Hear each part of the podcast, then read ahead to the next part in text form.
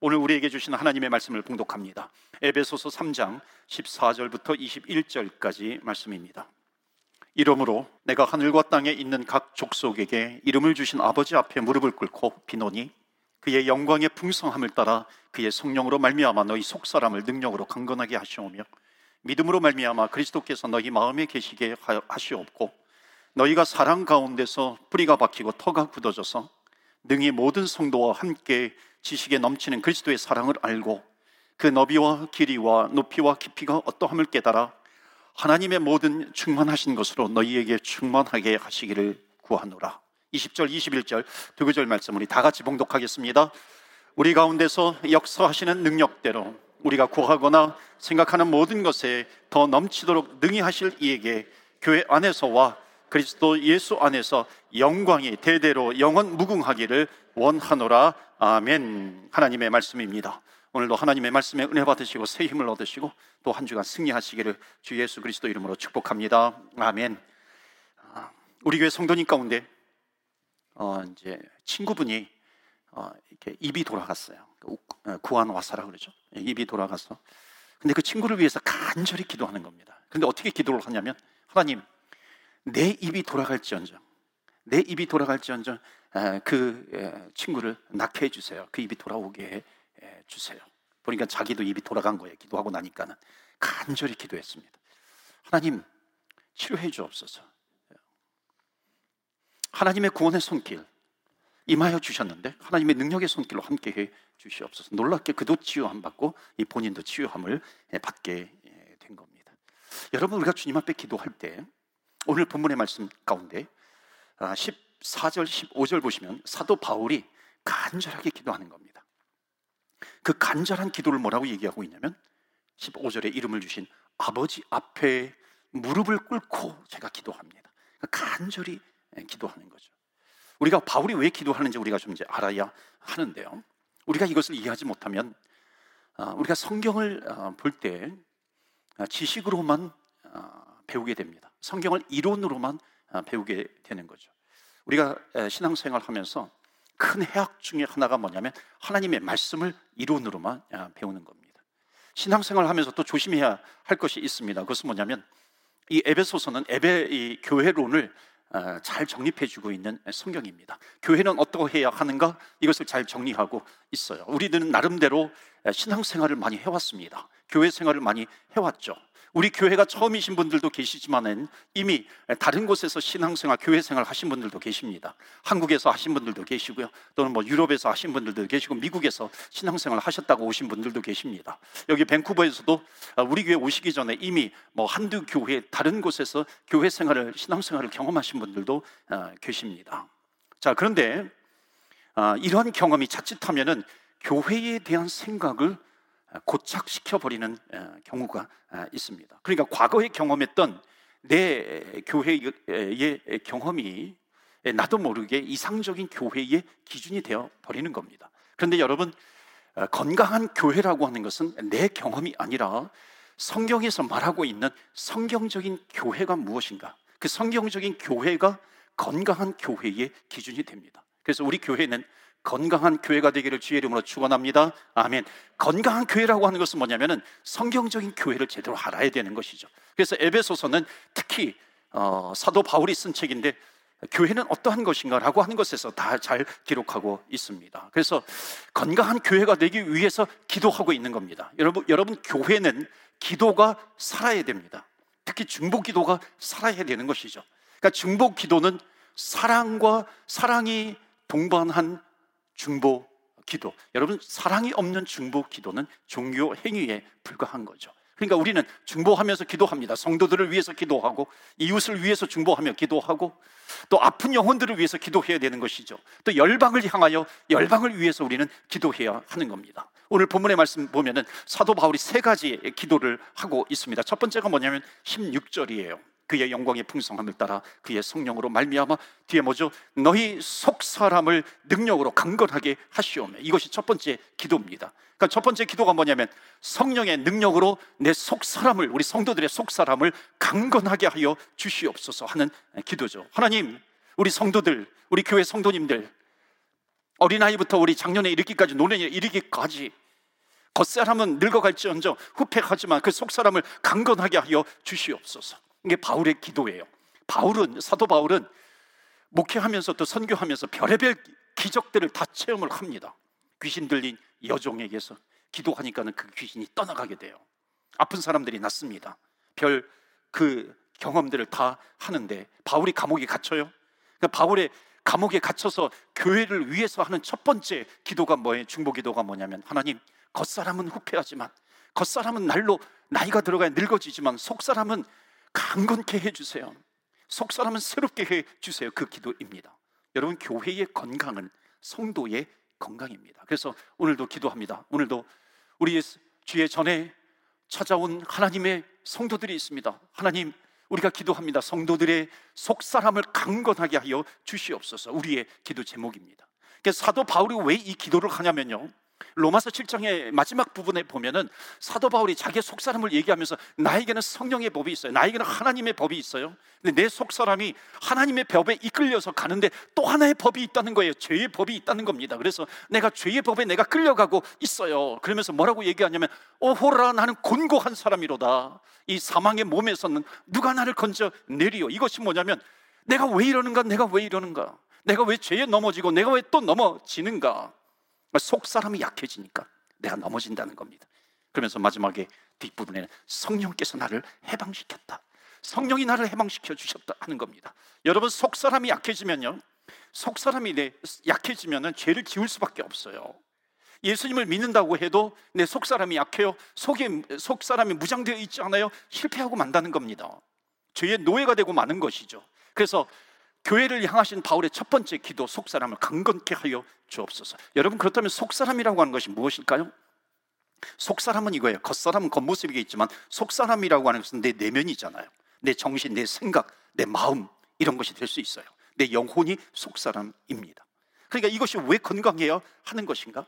이것이 약해진다라고 하는 것은 무엇을 의미할까요? 그러니까 속사람이 약해진다라고 하는 것은 뭐냐면 마치 내 내면이 있는데 내면이 이게 벌어진 들판과 같은 거예요. 이게 버려진 들판이죠. 땅이 있어요. 버려진 땅이 있어요. 광야 같은 곳이 있어요. 여러분 빈 건물이 있어요. 빈 건물이 빈 건물을 몇 년 동안 이렇게 방치해도 보세요. 그러니까 대문이 활짝 열리죠. 별의별 일들이 다 일어나게 됩니다. 냄새가 나요. 엉망진창인 그런 건물이 되어 버립니다. 주인이 없, 어요 밤이 되면 나쁜 애들이 나쁜 사람들이 막 들어오기도 합니다. 주인이 없기 때문에 죄악의 소굴이 되어 버리는 거죠. 그러니까 속 사람이 건강하지 않아요. 속 사람이 건강하지 않다라고 하는 것은 뭐냐면 우리의 내면, 우리의 생각, 우리의 정신, 우리의 마음에 아무거나 막 들어온다는 겁니다. 누가 나를 험담해요? 그럼 그 험담이 나에게 막 들어오는 거예요. 뭔가 여과 장치가 있어가지고 그것을 좀 막아야 되는데 막아내야 되는데 죄가 나를 공격하면 죄가 그대로 다 들어오는 겁니다.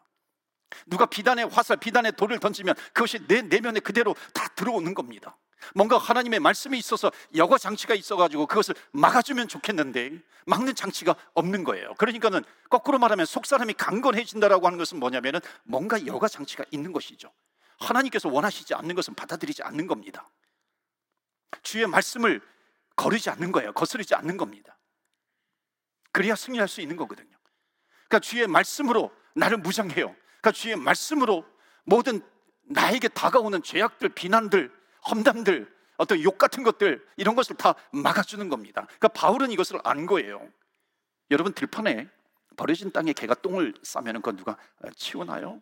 그런데 개를 키우시는 분은 알아요. 우리 집에서 집에서 개를 키우는데 개가 그 응접실에서 소파에다가 똥을 쌌어요. 그 어떻게 합니까? 그 개를 뭐 훈련을 시키든지 교육을 시키든지 해가지고 다시는 똥을 싸지 못하게 해야죠. 똥을 그대로 방치하나요? 그렇지 않잖아요. 왜 그렇습니까?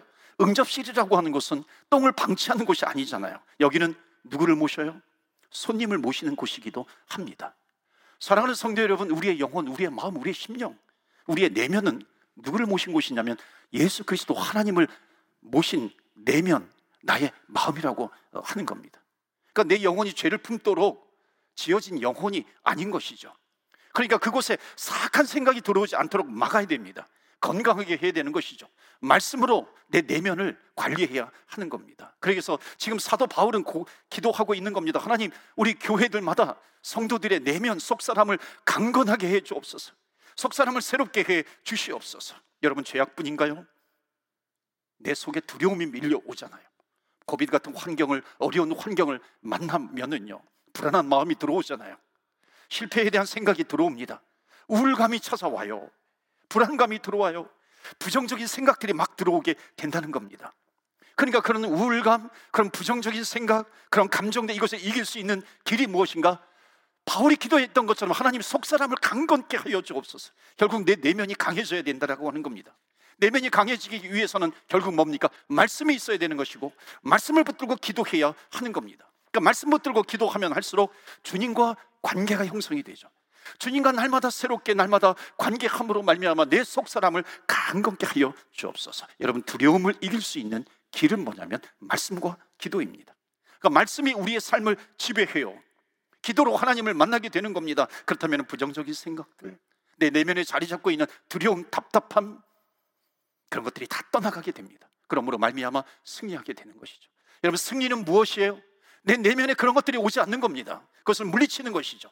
그러므로 말미암아 내 내면에 하나님의 말씀으로 채워가는 것. 그 어떤 환경을 만난다 할지라도 우리는 담대히 주님과 함께 말씀과 동행하면서 승리할 수 있는 것입니다. 사랑하는 성도 여러분, 말씀으로 주님과 함께 동행하면서 승리하시는 저와 여러분 되시기를 주의 이름으로 축원합니다. 아멘. 하나님의 말씀이 있는 것이죠. 그렇기 때문에 오늘 예배 오신 분들은 기도하세요. 하나님 내 속 사람을 강건케 해 주시옵소서. 나를 붙잡아 주시옵소서. 흔들리지 않게 하여 주옵소서. 내 마음을 흔드는 것이 막 들어오면 말씀을 뭐라고 성경에 얘기하고 있냐면 성경의 검이라고 그럽니다. 성령의 검으로 하나님 그 모든 것을 막아 주시옵소서. 우리가 기도하며 나아가는 것입니다. 위대한 찬송가 그 작가가 있어요. 윌리엄 쿠퍼라고. 보혈 찬양을 많이 지었습니다. 샘물과 같은 보혈은 이 찬양도 지었거든요. 이분이 원래 굉장히 그 심각한 이 낙심에 빠졌습니다. 우울증에도 빠졌어요. 그것이 반복이 돼요. 정신병원에도 수용 이 됐어요. 자살 충동이 막 밀려옵니다. 자살 시도도 여러 번 어, 했어요. 그런데 정신병원에서 그 원장님이 이 윌리엄 쿠퍼에게 성경책을 줍니다. 그 성경책을 읽기 시작했어요.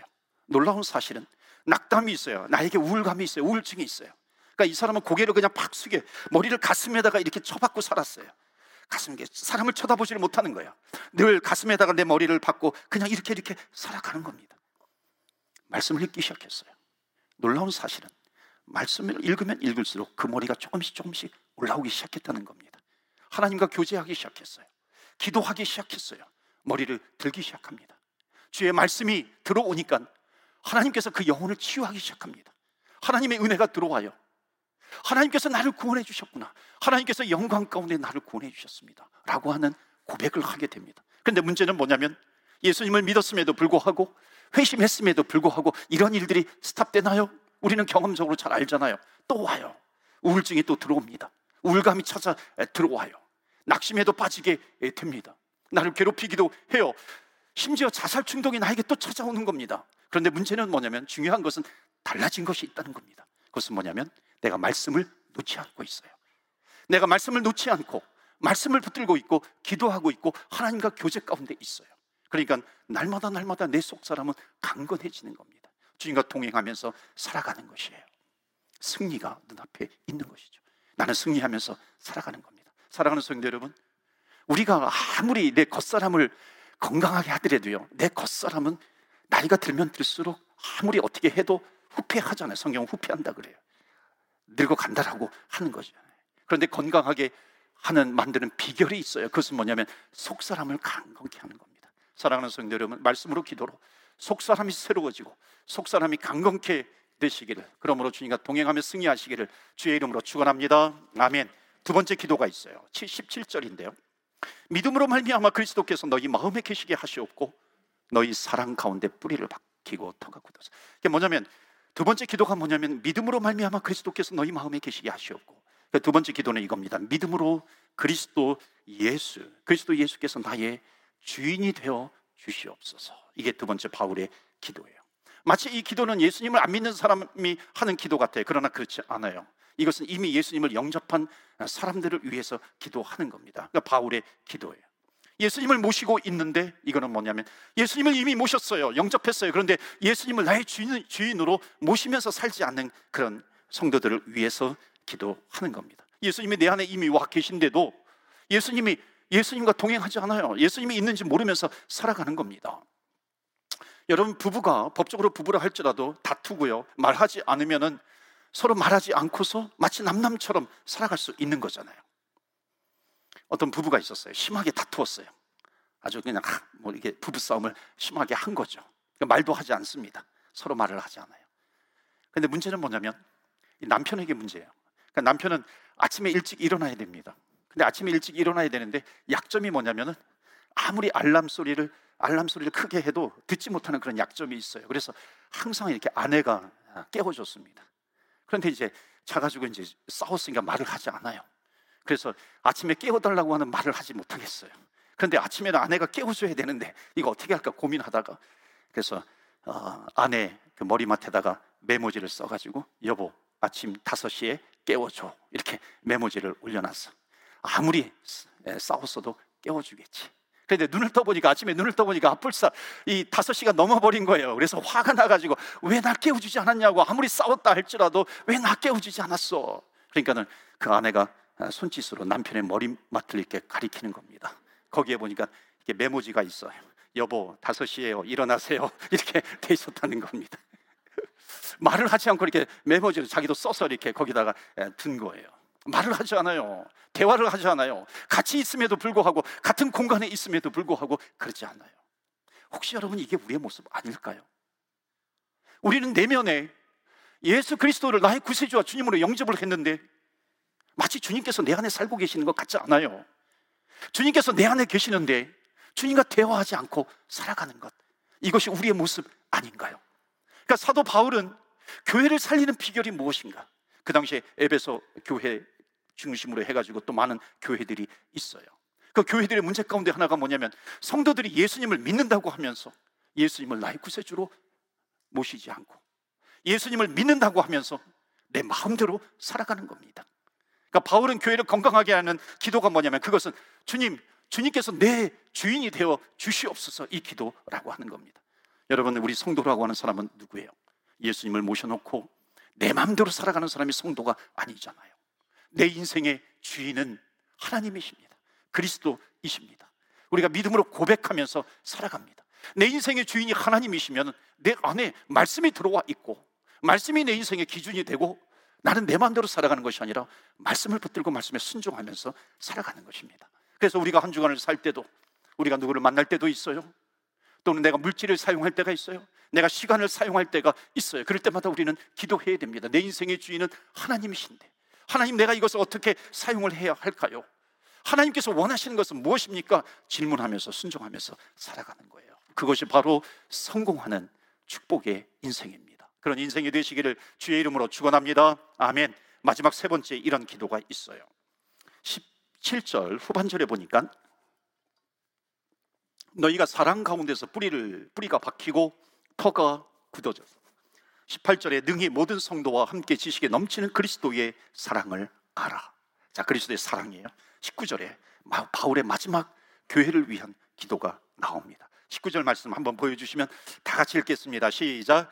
그 너비와 길이와 높이와 깊이가 어떠함을 깨달아 하나님의 모든 충만하신 것으로 너희에게 충만하게 하시기를 구하노라. 아멘. 세 번째 기도는 뭐냐면 하나님의 사랑의 넓이와 길이와 또 높이와 깊이를 깨달아 알게 하여 주옵소서. 하나님의 사랑입니다. 그래서 이 바울의 마지막 세 번째 중보 기도는 결국 이겁니다. 교회에 교회의 가장 중요한 것이 뭐냐면 하나님의 영광이 가득 차는 겁니다. 하나님의 영광이 가득 찬 교회가 되게 해 주시옵소서. 그러기 위해서 하나님의 사랑을 깨달아 알게 하여 주옵소서. 그러니까 마지막 바울의 기도는 뭐냐면 사랑이에요. 그리스도의 사랑, 하나님의 사랑, 그 사랑입니다. 제가 읽었던 글, 이런 글, 글 가운데 이런 글을 본 적이 있어요. 어떤 어머니가 남편을 잃어버리고 남편을 잃고 아이 넷을 힘들게 키웁니다. 가난 속에서 아이 넷을 키우니까 얼마나 힘들었겠어요. 그리고 그 엄마가 환갑이 되었어요. 환갑은 60입니다. 그러니까 이거 옛날 얘기예요. 지금 60이면 새로운 인생을 시작하는 나이잖아요. 그런데 옛날에 60이면 환갑이라고 해가지고 굉장히 연로한 나이가 있는 그런 나이였어요. 그래서 이제 자녀들이 엄, 어머니에게 감사하다고 그러면서 이것저것 선물을 드립니다. 그때 맏딸이요, 첫딸이 닭도리탕 음식을 닭도리탕 닭, 닭도리탕을 해가지고 어머니에게 드렸다는 거예요. 그러니까 그 옆에 있는 둘째, 셋째, 넷째가 벌컥 화를 내면서 아니 닭도리탕은 엄마가 가장 싫어하는 건데 왜 닭도리탕을 가져왔어? 엄마가 가장 싫어하는 음식으로 알았던 거예요. 그런데 어머니가 그 닭도리탕을 보면서 그, 그 닭도리탕을 아주 맛있게 맛있게 드시는 겁니다. 그때 이제 맏딸이 얘기하는 거예요. 내가 나이가 들어가지고 결혼을 하고 아이를 낳아서 키워보니까 엄마의 마음을 내가 알게 되었어. 엄마는 닭도리탕을 싫어하는 게 아니야. 내가 엄마가 돼 보니까 그것을 알겠더라고. 엄마가 가장 잘하는 음식이 닭도리탕인데 왜 그런 줄 알아? 그것은 엄마가 가장 좋아하는 음식이기 때문에 그래. 여러분 내가 잘하는 음식이요. 결국 내가 좋아하는 음식이잖아요. 자기가 싫어하는 음식은 잘 만들지 않, 습니다 그런데 어머니가 만들어 놓고 먹지 못하고 있는 거예요. 옛날에는 가난했을 때이니까 아이들 먹으라는 거죠. 아이들을 보면서 너 먼저 먹으라고, 너 먼저 먹으라고, 너 먼저 먹으라고.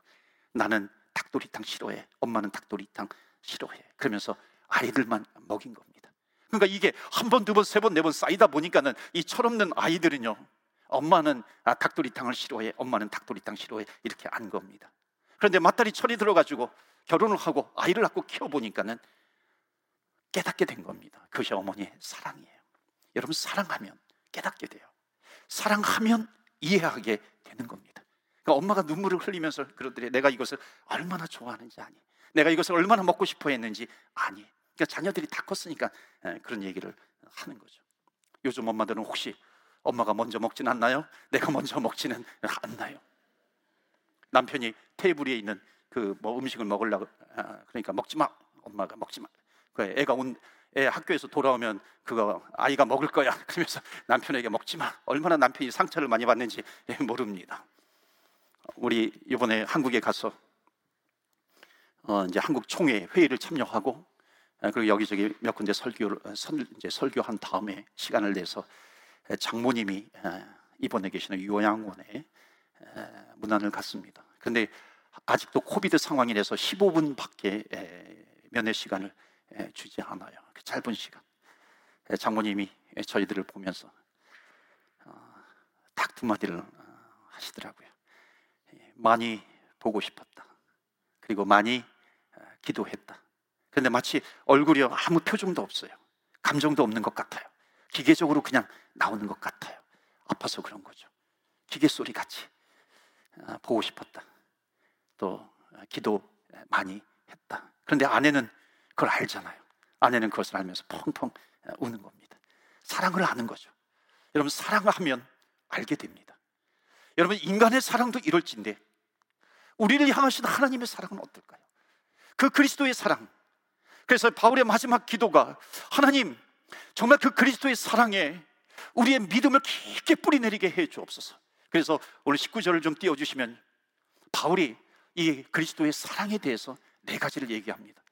하나님 그 사랑에 우리가 그 사랑의 넓이를 알게 해주시고 그 사랑의 길이를 알게 해주시고 그 사랑의 높이를 알게 해주시고 그 사랑의 깊이를 알게 해 주옵소서. 여러분 세 번째 기도는 그래서 그리스도의 사랑에 우리의 믿음을 깊이 뿌리 내리는 겁니다. 사랑의 넓이를 알게 해주세요. 그것은 뭐냐면 하나님 사랑의 포용성입니다. 그러니까 하나님은 누구든지 다 이렇게 받아들이는 것입니다. 넓이라고 하는 것은 그리스도 사랑의 포용성이에요. 이 구절을 가지고 설교했던 아주 유명한 목사님이 미국의 마틴 루터 킹 목사님. 백인들은 흑인들을 차별하지만 하나님은 칼라를 구별하지 않습니다. 우리에게는 원수가 있지만 주님께는 원수가 없습니다. 사탄만 있을 뿐입니다. 여러분 그리스도의 사랑의 포용성은 뭐냐면 그렇게 기독교인들을 핍박 많이 했던 바울 그 사울 그 전에 사울이죠. 사울까지도 포용하시는 그 그리스도의 사랑입니다. 여러분이 이것을 믿으십니까? 여러분 우리가 과거에 아무리 많이 죄를 지었다 할지라도 하나님께서는 우리를 사랑하신다는 것을 여러분 믿으십니까? 아멘이세요? 하나님은 우리를 사랑하신다는 겁니다. 하나님의 사랑의 넓이에요. 포용성입니다. 그러니까 우리가 이것을 안다면 얼마든지 우리도 포용할 수 있는 것이죠. 우리도 용서할 수 있는 것입니다. 그렇기 때문에 기독교인은요, 예수님을 중심으로 하기 때문에 인간 관계는 변하게 되어 있습니다. 두 번째는 사랑의 길이에요. 사랑의 길이는 사랑의 영원성입니다. 하나님의 사랑은 끝이 없다는 거죠. 사도 바울이 이것을 깨달았어요. 정말 영원 전부터 나의 구원을 예비해 주신 하나님의 사랑. 그러니까 이것을 깨달으니까는 로마서 7장 마지막 부분에 바울이 뭐라고 고백을 하냐면은 누가 이 그리스도의 사랑에서 나를 우리를 끈 끊으리요. 아무리 내가 벌거숭이가 되었다 할지라도 벌거 벌거 벗김을 당한다 할지라도 내 목에 칼이 들어온다 할지라도 나를 향하신 그 그리스도의 사랑에서 끊을 것은 아무것도 없습니다. 사랑의 영원성, 사랑의 길이입니다. 사랑의 높이에요. 사랑의 높이는 사랑의 목적입니다. 하나님께서 왜 우리를 사랑해 주시는지 우선 우리는 그것을 알죠. 그것은 뭡니까? 하나님의 영광입니다. 그래서 하나님의 사랑을 아는 사람은 하나님의 영광을 위해서 쓰임 받게 하여 주시옵소서. 그리고 마지막으로 사랑의 깊이입니다. 사랑의 깊이는 사랑의 능력이죠. 사랑하는 성도 여러분, 사랑의 능력은 어디서 나타나냐? 나타납니까? 바로 십자가죠. 십자가의 사랑의 능력이 있습니다. 우리의 죄, 우리의 질병, 우리의 질고, 우리의 연약함, 우리의 허물, 우리의 모든 죄까지 다 짊어지시고 십자가에서 죽으신 그 예수 그리스도의 십자가의 사랑. 그 십자가의 사랑을 십자가를 바라보면 바라볼수록 우리가 깨닫는 것은 뭐냐면 나를 향하신 그 하나님의 사랑의 능력을 깨닫게 되는 것입니다. 그것을 알기 때문에 바울은 하나님 우리 교회가 우리 성도가 하나님의 사랑에 깊게 뿌리를 내리게 하여 주시옵소서. 하나님에 대한 사랑입니다. 여러분 끝까지 하나님을 사랑하세요. 하나님을 사랑하면 신뢰하게 됩니다. 하나님을 끝까지 신뢰하십시오. 어느 정도로 신뢰합니까? 우리 찬양이 순례자의 길을 걸 찬양을 했지만 여러분 순례자의 길을 가다가 맨 끝에 그 우리 인생 끝에 주님께서 서 계시는 것입니다. 그 주님을 신뢰하는 겁니다. 나를 기다리시는 예수 그리스도. 주님은 우리를 기다리세요. 우리 목회도 마찬가지고요. 우리 사역자들도 마찬가지입니다. 여러분 사역을 할 수 있는 것이 뭐예요? 그 끝에 주님께서 서 계신다는 것을 믿는 겁니다. 그러면 절대로 흔들리지 않아요. 여러분 우리가 흔들리는 이유가 뭐냐면은 하나님이 나를 사랑하신다라고 하는 것이 믿어지지 않는 겁니다. 내가 구원받지 못한 것 아닌가? 나는 혹시 지옥에 가는 것 아닌가? 힘든 것 아닌가? 하나님께서 진짜 나를 사랑하시는가? 그러나 그때 십자가를 바라보면 하나님의 사랑이 다시 생기는 겁니다. 하나님의 사랑이 살아나는 것이죠. 우리를 위해서 그리스도를 주신 주님이신데 예수님 독생자를 주신 분이신데 그분과 함께 모든 것을 우리에게 주시지 않겠는가? 최고로 좋은 것을 우리에게 주시는 하나님 아버지의 그 사랑의 능력을 체험합니다.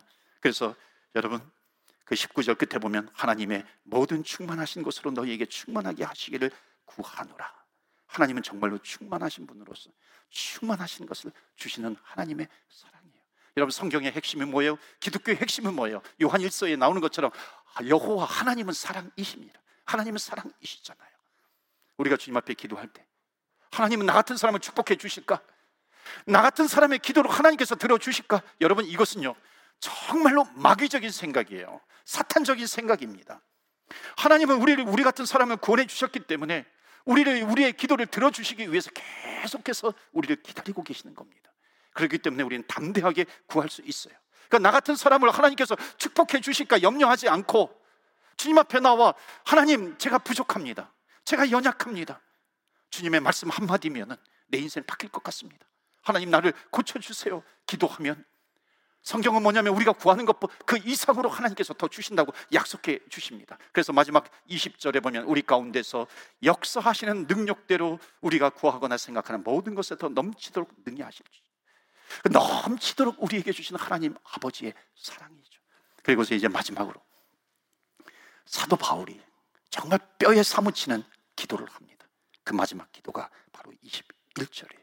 그 기도는 뭐냐면 하나님, 하나님의 영광이 우리 교회들마다 교회 안에 가득하게 하여 주시옵소서. 글로리파이.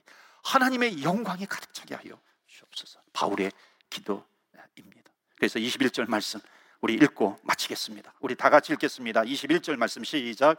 교회 안에서와 그리스도 예수 안에서 영광이 대대로 영원 무궁하기를 원하노라. 아멘. 하나님의 교회가 하나님의 영광이 드러나기를 원합니다. 그러기 위해서 제일 중요한 것은 뭐냐면 성도 한 사람 한 사람의 속 사람이 변화가 되는 것입니다. 그래서 하나님 우리의 속 사람을 강건케 하여 주시옵소서. 믿음으로 그리스도께서 나의 주인이 되어 주시옵소서.